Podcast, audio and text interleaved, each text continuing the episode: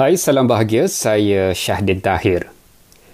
Kerajaan umumkan beberapa kelonggaran dalam PKP 4 yang bermula hari ini.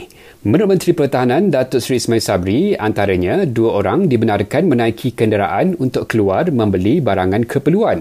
Jadi kita benarkan dua orang untuk satu kereta.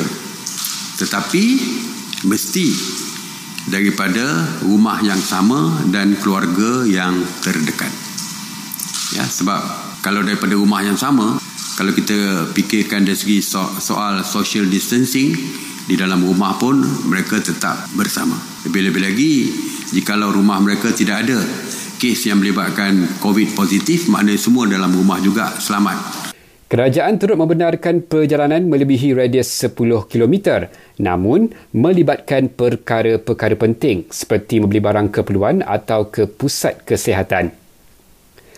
Sementara itu, pelajar dari lima buah IPT dari zon utara telah selamat sampai ke rumah masing-masing di zon tengah.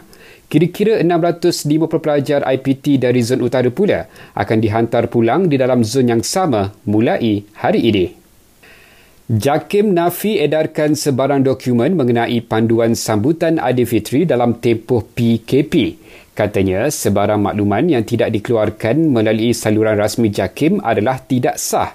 Ini selepas satu dokumen tata cara merangkumi kaedah solat sunat Aidilfitri, takbir hari raya, rumah terbuka, ziarah raya dan ziarah kubur ketika syawal tular di laman sosial, kononnya daripada JAKIM.